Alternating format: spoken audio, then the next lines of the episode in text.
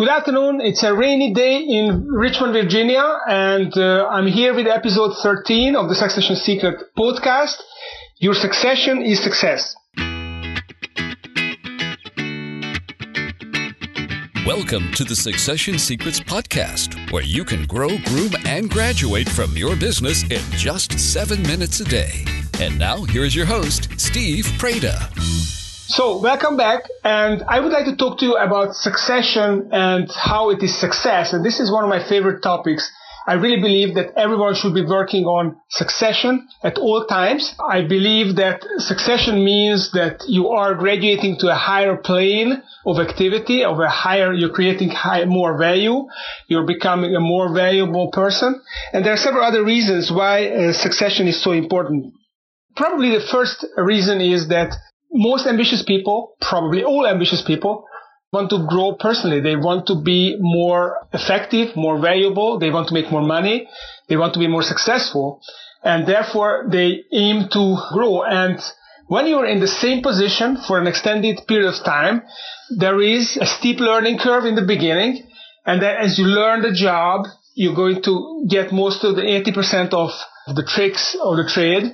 Then gradually your learning curve is going to flatten. And even if you are a super learner, you read all the books, you listen to all the podcasts, you really absorb all the information, there will come a time when your learning curve will start to flatten. So it's important to keep on the steep learning curve. And the way to keep on that learning curve is to look for the next position that you can do. And when you're in corporate America, obviously that's going to be a promotion or you change jobs.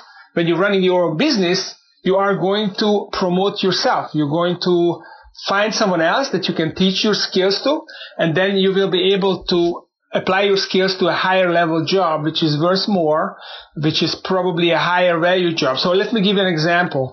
Uh, when I started my business, an investment banking business, initially I was, you know, jack of all trades. I was doing everything. I was getting the clients. I was servicing the clients. I, I was creating the financial models, valuing the businesses. Uh, I was writing the information memoranda. I was doing everything.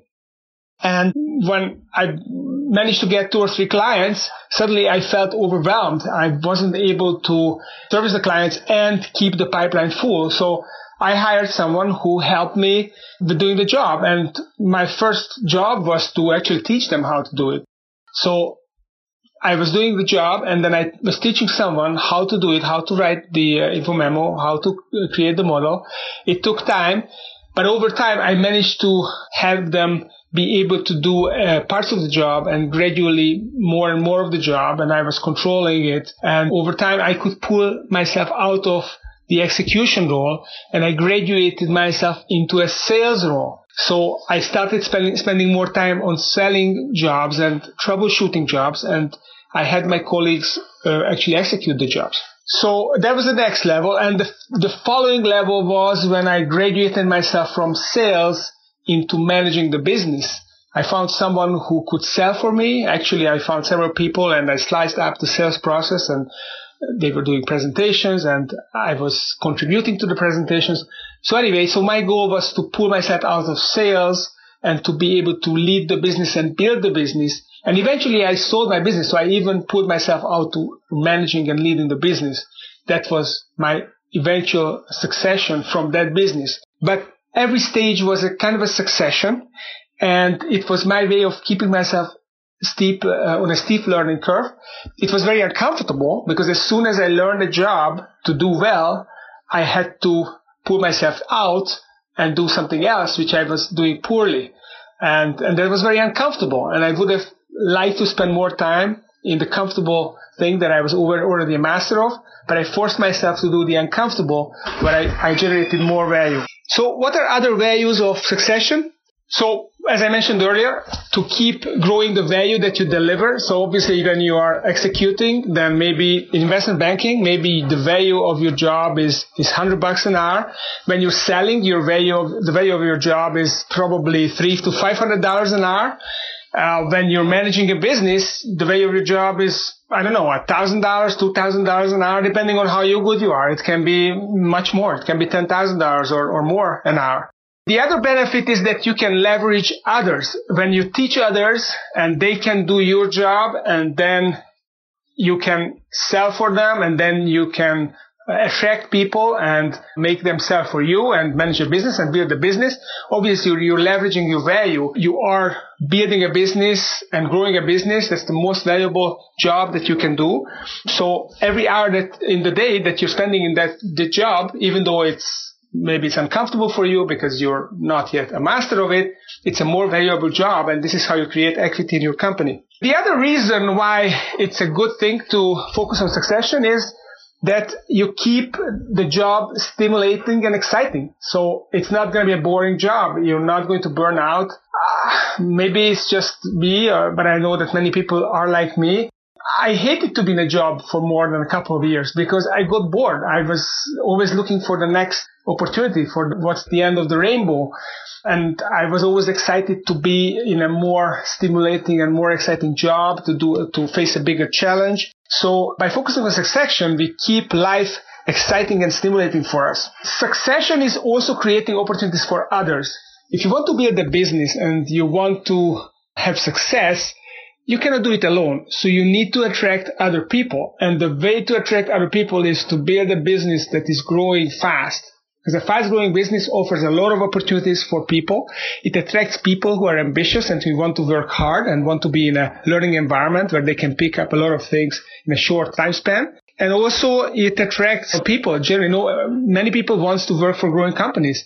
In a growing company, uh, it's exciting. You're part of a success story. And uh, by promoting yourself, you're creating the room for other people to move up the ranks and that's opportunity for people and you will attract really good people that way.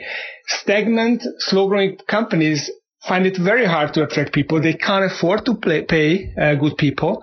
They have to save money and, uh, you know, they're not going to get the first rate people. Another reason is the momentum. In business, momentum is everything. If you can create uh, momentum, if you are going places, if you are trending, if you are going viral, if you are building the business and growing by leaps and bounds, the momentum itself creates a lot of interest and attention and more opportunities. People are going to be investors are going to come to you. They want to put money in your company.